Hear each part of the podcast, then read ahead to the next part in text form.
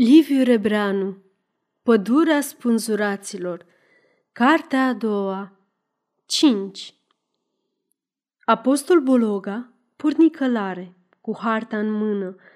Lunca era sat lung, pe malul drept al unui râuleț gălăgios, strâns ca în clește între două rânduri de dealuri îmbrăcate cu brazi și fagi amestecați.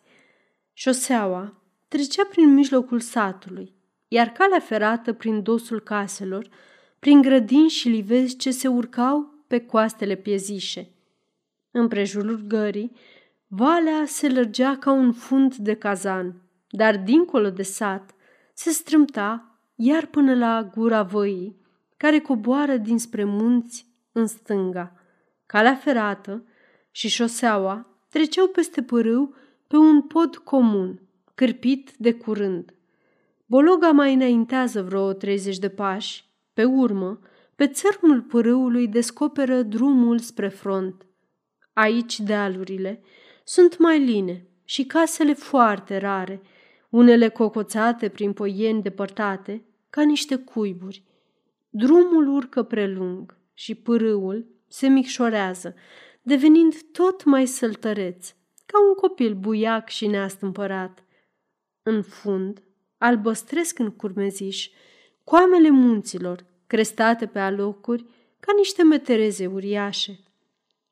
Apoi, într-un loc mai lărguț, drumul de care se sfârșește pierzându-se, împreună cu pârâiașul subțiat ca un fir de argint, prin hățișurile vâlcelei.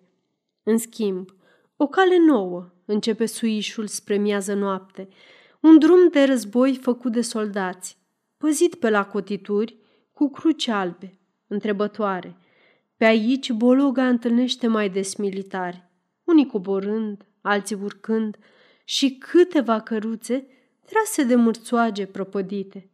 În sfârșit, am ajuns, murmură apostol, aprins de emoție, oprind calul și comparând terenul cu harta.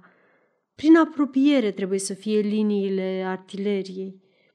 Era pe o spinare de deal, lătăreață, acoperită cu pădure rară, ca perii în barba unui spân. Drumul se ramifică de aici ca un evantai. Bologa aruncă mai întâi o privire în urmă. Pârâul nu se mai vedea, iar măgurile și coastele, printre care trecuse, aveau o înfățișare nouă, necunoscută. Dacă bateriile sunt aici, atunci infanteria o fi pe dealurile de colo, se gândi dânsul, întorcându-se repede și cercetând cu mai mare atenție șirul de coame care închidea zarea în față. Iar puțin mai încolo, poate chiar pe coasta cealaltă sunt. Prin prejur, domnea liniște albă, peste care plutea surâsul soarelui ca o pulbere de aur. Brazii, nici acele nu și le clinteau, sorbind încremeniți bucuria primăverii. Apostolul și auzea bătăile inimii, iuți, fierbinți, stăpânind cu gâlgâitul lor viu toată lumea din prejur.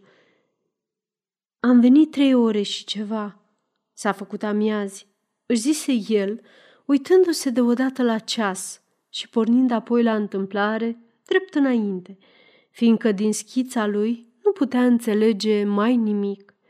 Un artilerist îl călăuzi la postul de comandă al lui Clapca, numai la câțiva metri de drumul pe care apucase Bologa. Capitanul tocmai se așezase la masă, singur, în căsuța de bârne, destul de bună și de spațioasă pentru împrejurări. Când apăru apostol la ușă, salutând cu un zâmbet puțin confuz, Clapca scăpă cuțitul din mână și bolborosi niște cuvinte cehe sperioase. Își veni în fire îndată, se repezi la el și îl îmbrățișă și îl sărută plângând de bucurie. Bine ai venit! Sănătos? Adevărat? Ia să te examinez. De ce ești așa de palid? O să-ți reiai bateria firește. Mâine, poi mâine vom începe lucrul. Știi, serios. Dar stai, așa să te uleacă, să mâncăm împreună și să-mi povestești tot, tot, din fir în păr. Să încep din noaptea aceea, ți minte? Ehe, cât ți-am purtat de grijă. Ai avut noroc? Ai avut ghinion? Dumnezeu știe. De plătit însă ai plătit scump încercarea și cu grele suferinți, dragă Pologa. Ei, te rog, treci colea. Aide!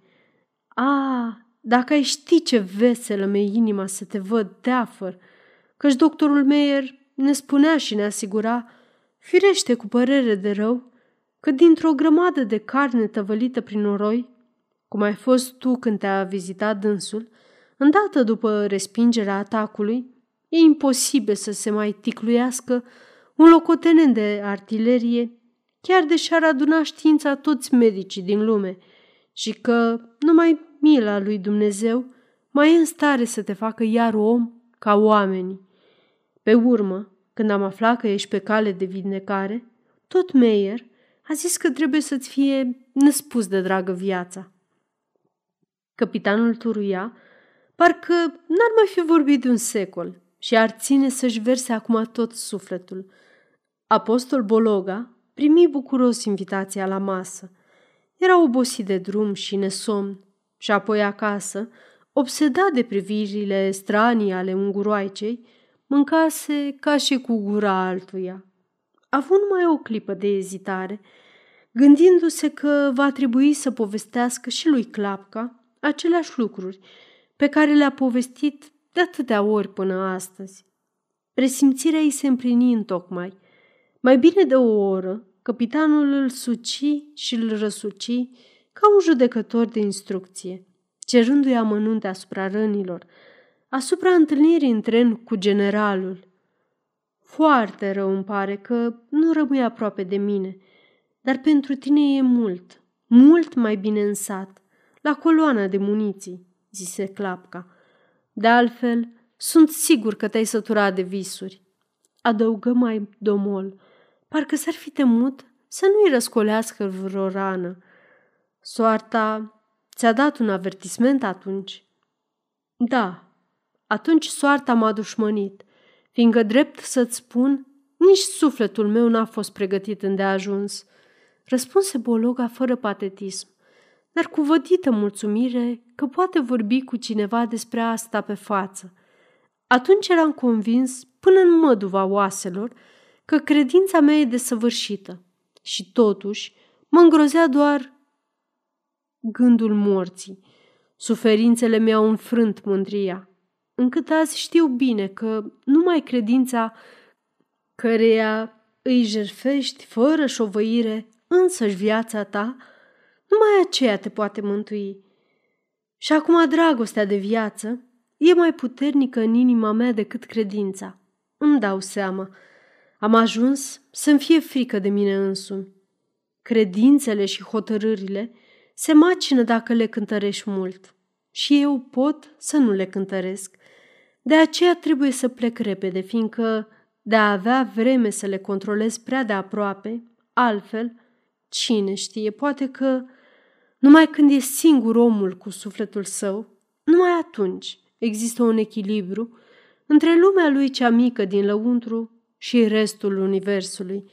Îndată ce intervine realitatea de afară, omul devine o jucărie neputincioasă, fără voință adevărată, mergând încotro îl mână puteri și hotărâri străine de ființa lui. Te-ai făcut mai lung la vorbă chiar decât mine, îl întrerupse Clapca, surâzând nerăbdător. Toate bune și frumoase, dragă Bologa, deși considerațiile tale mi se par cam copilăroase, ca să nu zic mai rău. Idealul rămâne aci, la inimă și realitatea e realitate, Bologa. Realitatea e revoluția dincolo, la muscali. Înțelegi? De aseară forfotește vestea prin telefoane. Azi e confirmată oficial. În Rusia a izbucnit revoluția. Va să zică speranțele noastre, uite așa, în vânt. Plecăm grumazul și continuăm bologa. Apostol își aduse aminte că și groparul i-a vorbit de Revoluția rusească, dar nici atunci și nici acum, nici baremi n-a tresărit. Răspunse mai nervos. Ce mă interesează pe mine ce se petrece acolo? Nu vreau să știu și nici n-am încercat niciodată. Tocmai necunoscutul mă ispitește. Necunoscutul în care locuiesc toate posibilitățile. Și apoi eu nu caut în lume, aici ori dincolo, decât mântuirea sufletului meu. Nu te-ai lăsat de visuri, Bologa. Deloc, deloc. Dumitale ți se par visuri goale, pe când, pentru mine, în visurile acestea palpită tot rostul ființei mele, zise apostol, cu o privire atât de sfredelitoare încât clapca se feri ca dinaintea unei sulițe de foc. N-aș vrea eu să nu mă mai gândesc la nimic și să trăiesc așa, mulțumit. Uneori îmi zic că sunt ridicol și totuși nu mă pot opri. Asta e nenorocirea. Clapca se simțea foarte bine aici. Se împrietenise Evea cu colonelul. Toată iarna luptele conteniseră, așa că nicio primejdie nu-l mai amenințase. Se mai gândea chiar deseori la înflăcărările sale naționale și se stima în sinea lui din pricina lor, dar avea grijă să le ascundă și să le păstreze pentru alte vremuri. Și acum, cu Bologa, după întâile izbucniri de bucurie, mai ales însă de când a înțeles că n-a renunțat la gândurile de dezertare, socotea că ar fi cu minte să nu se amestece prea mult în niște planuri primejdioase.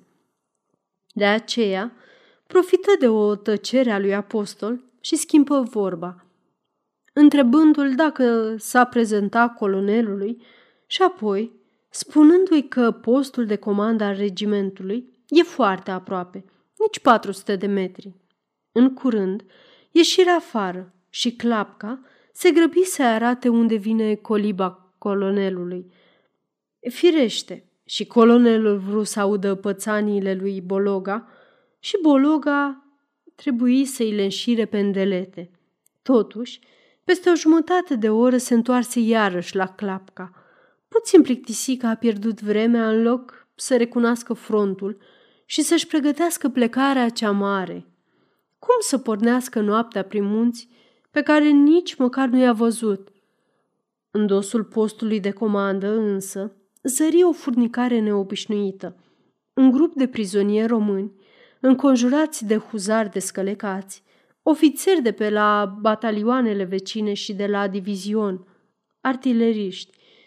Apostol își simți genunchii moi și totuși nu se putu opri. De altfel, în acele clipe, prin minte îi trecea numai gândul că nu va găsi calul doctorului și nu va putea pleca mai repede în sat. Când ajunse mai aproape, îl văzu clapca și îi făcu semne cu mâna să se grăbească. În mijlocul artileriștilor se afla un ofițer român, oacheș, cu o mustăcioară neagră, mică, tunsă, cu capul gol și uniforma plină de noroi.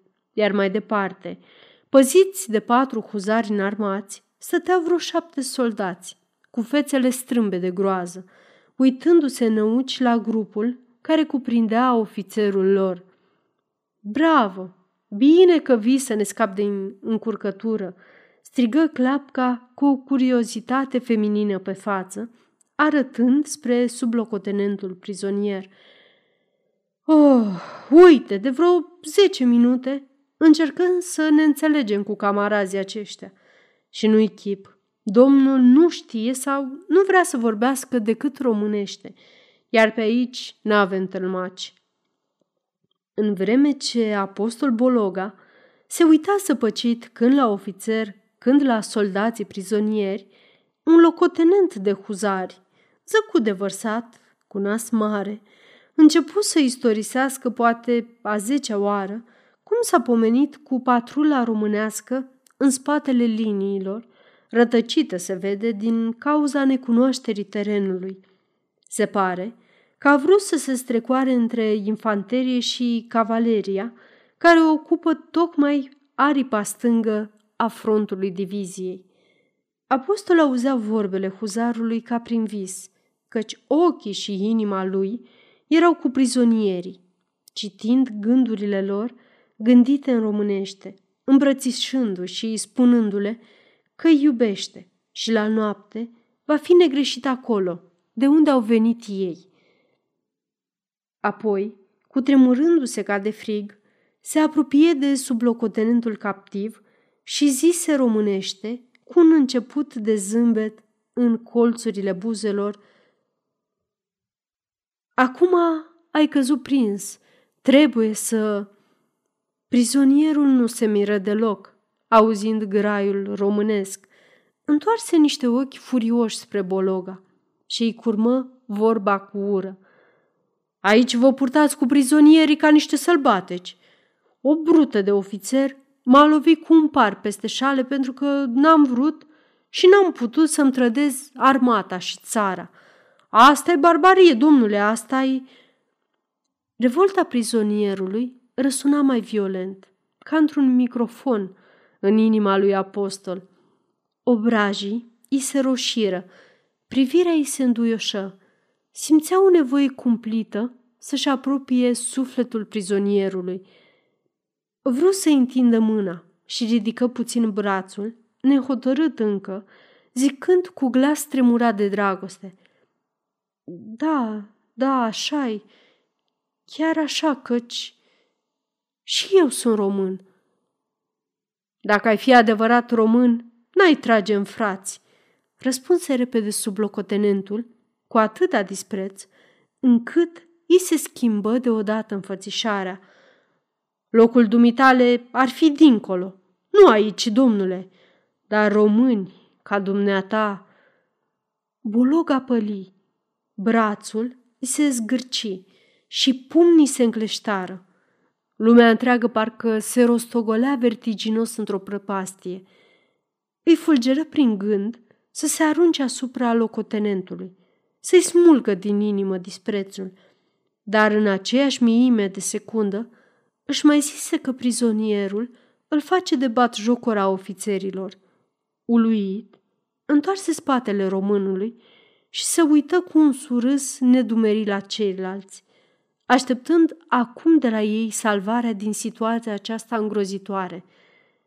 Glasul capitanului Clapca îi curmă chinul, cu o întrebare îngroșată de curiozitate. Ce spune? Ce spune? Nimic.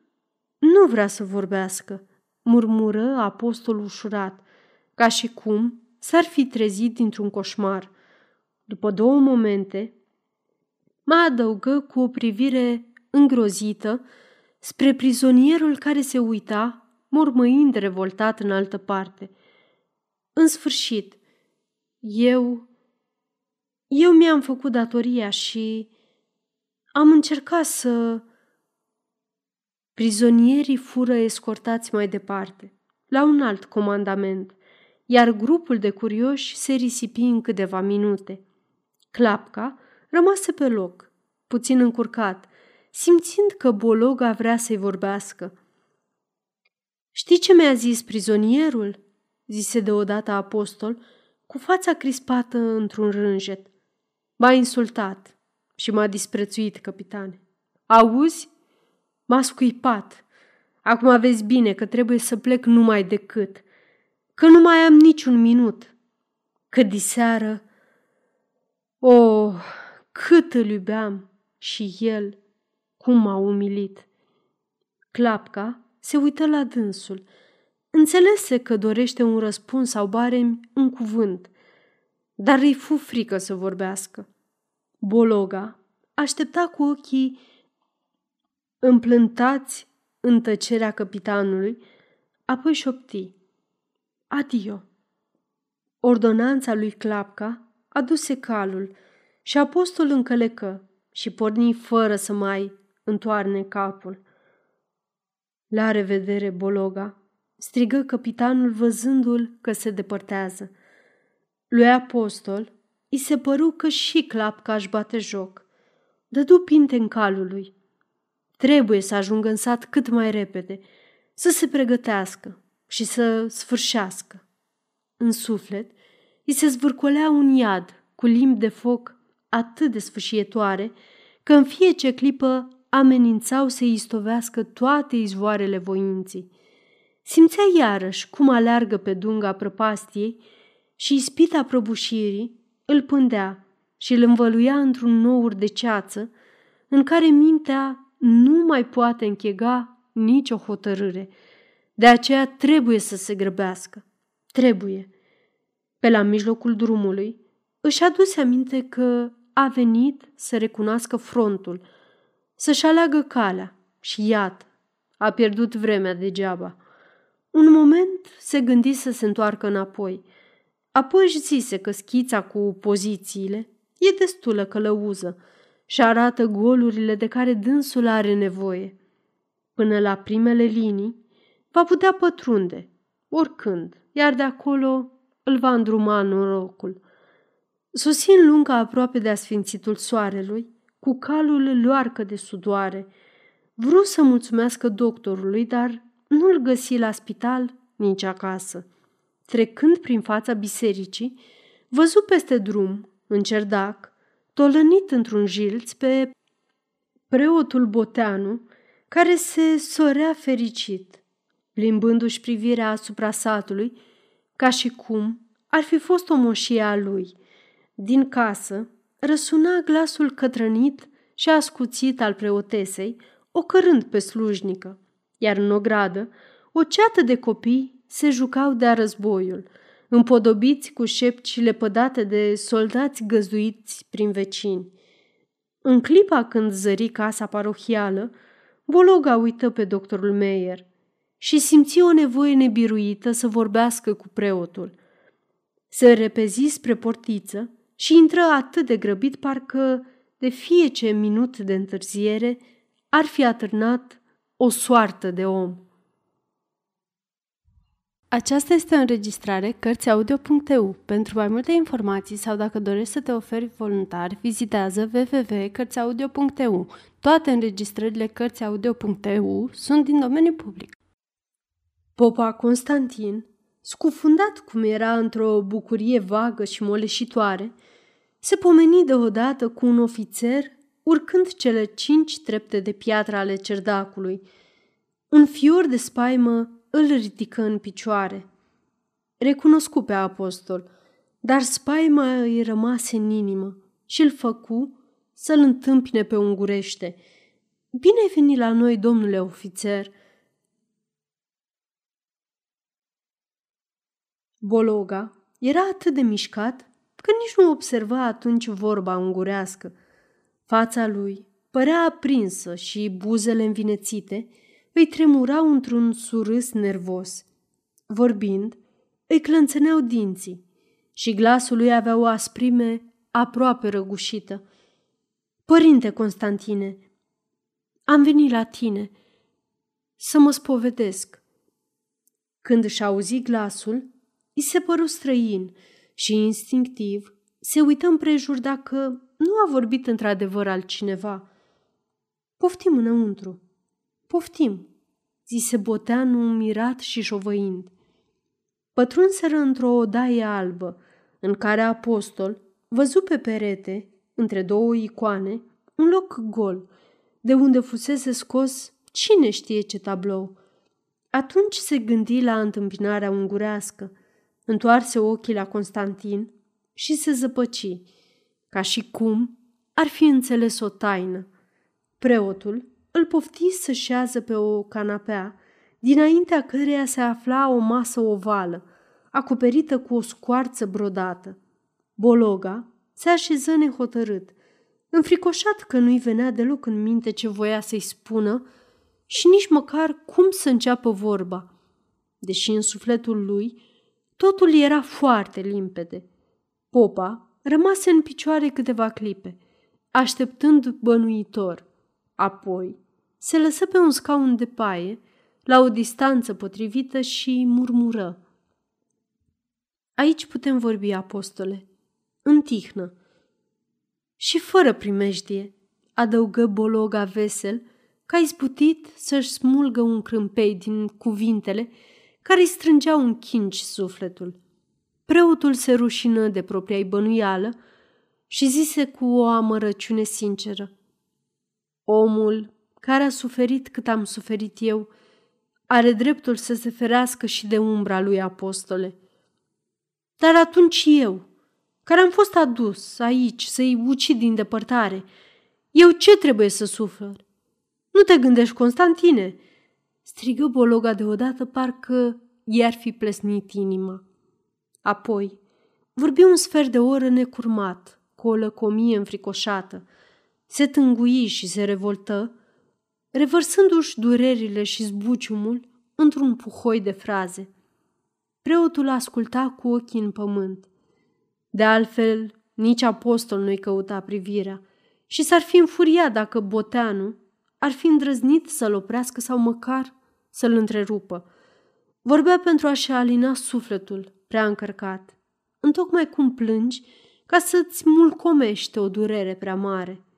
Numai după ce se răcori, se adresă direct preotului, dar cu vocea schimbată și cu o lucire nouă în ochi. Acum s-a umplut paharul, părinte. Acum nu mai suport. O ură istovitoare îmi roade inima. Urăsc tot ce e aici, pe toți oamenii, prieteni, camarazi, superiori, inferiori, tot, tot, Constantine. Aerul de aici mi-e nesuferit și mă năbușe. Dacă voi mai sta în lumea aceasta, simt că ura mă va pierde. Trebuie să mă piarză, căci va trebui să izbucnească odată, chiar împotriva voinței mele și atunci... Boteanu făcu o mișcare involuntară. Puse amândouă mâinile încrucișate pe masă. Apostol se opri un moment, întrebător, dar fiindcă preotul încremenise iarăși, urmă mai grăbit – Parcă și-ar fi adus aminte că vremea e scumpă. Ascultă-mă bine, părinte. Eu la noapte voi pleca de aici. Voi trece dincolo. Tu știi unde, căci și inima ta trebuie să... Da, sunt pregătit. Numai pe mama n-am cum să o vestesc. Să-i scriu nu pot. Scrisorile mele vor fi examinate. Și cine știe ce ar pătimi din pricina mea – de aceea vreau să te însărcinez pe tine, să-i dai de știre, Constantine. Mai târziu, când va fi posibil. Am să-ți las adresa mamei, iar tu vei găsi o formă să-i comunici că am trecut. Poate prin cineva, prin vreun om de încredere. Pe urmă, când se va ivi ocazia, fața preotului se umflase de groază și câteva clipe nici nu putu vorbi, mozolindu-și doar buzele neputincioase. Apoi deodată, ca după o sforțare crâncenă, răbufni cu glas lăcrimat, ridicând brațul drept într-o protestare fricoasă. De ce vrei să mă nenorocești, apostole?" Eu, abia azi dimineața am susit acasă din internare. Știi bine doar, doar ți-am spus în tren. Am fost nevinovat și totuși am ispășit. Cum să ascult acum planurile tale și încă să mă fac părtașul tău? Am și familie și necazurile grele și tocmai eu să... Dar ești român, părinte, fratele meu, zise Bologa înmărmurit. Sunt numai om astăzi, apostole, răspunse preotul Constantin mai liniștit. Un biet om, mâncat de nevoi, cu frica veșnic în sân și cu credință în milostenia cerească. Noi nici nu putem fi decât oameni și numai în Dumnezeu avem nădejde să ne poarte de grijă. Dacă soarta ne-a aruncat aici și ne-a oropsit, Apostol Bologa se sculase în picioare, năucit, și lăsase capul în pământ, ca nu cumva vorbele preotului să-l lovească în obraz. Urechile însă îi vuiau și înțelesul răspunsului îi se învârtea în creier ca un sfredel. De aceea tu să faci cum te îndreaptă Dumnezeu și să nu ne amesteci pe noi într-un nimic, urmă Boteanu hotărât, că noi avem destule primejdii și greutăți Bologa ridică repede fruntea. Atât de schimbat era acum glasul preotului și în înfățișarea lui citi limpede o îndârjire care îl spăimântă. Casca de oțel o pusese pe masă, întinse mâna mașinal și o apucă de curelușă. Pe urmă și-o potrivi în cap, încet, cu luarea minte, murmurând pierdut. Bine, zici, Constantine. Foarte bine. Bine. Și ieși din odaie, cu pași de înmormântare, lăsând ușa deschisă. Coborâ treptele cerdacului, trecu prin o gradă, unde copiii, veseli și gălăgioși, își urmau jocul. Boteanu, văzându-l că pleacă, făcu doi pași, fără să-și dea seama dacă vrea să-l oprească sau numai să-l petreacă până la poartă. În prag se răzgândi de tot, se închină și mulțumia tot puternicului că l-a învrednicit să se împotrivească ispitei. În uliță, apostol nu mai știa unde să se ducă, parcă ar fi uitat pe ce lume se află. Picioarele mergeau însă singure și așa se trezi în ulicioara dosnică. Se simțea atât de sleit de puteri că din tot sufletul nu mai râvnea decât un ceas de odihnă. Acasă, în o gradă, sergentul de la cancelarie îl primi cu o salutare înlemnită. Vreau să-i zică ceva, dar oboseala îi risipi voința. În pragul casei, văzu pe Ilona, răzimată de ușcior, ca și cum ar fi așteptat pe cineva. Domnule ofițer, dumneata ești bolnav, zise fata, schimbându-se la față. Boluga, fără să-și dea bine seama, se opri întrebător. Ești galben și ostenit. Trebuie să te odihnești, adăugă Ilona stăruitor. Gândul îi se păru atât de alinător că tresări de bucurie. În aceeași clipă însă îi fulgeră prin inimă o frică ciudată, care îl îndemnă să răspundă mânios. Ia ascultă, fetițo, altă treabă n-ai decât să te ții de capul meu?"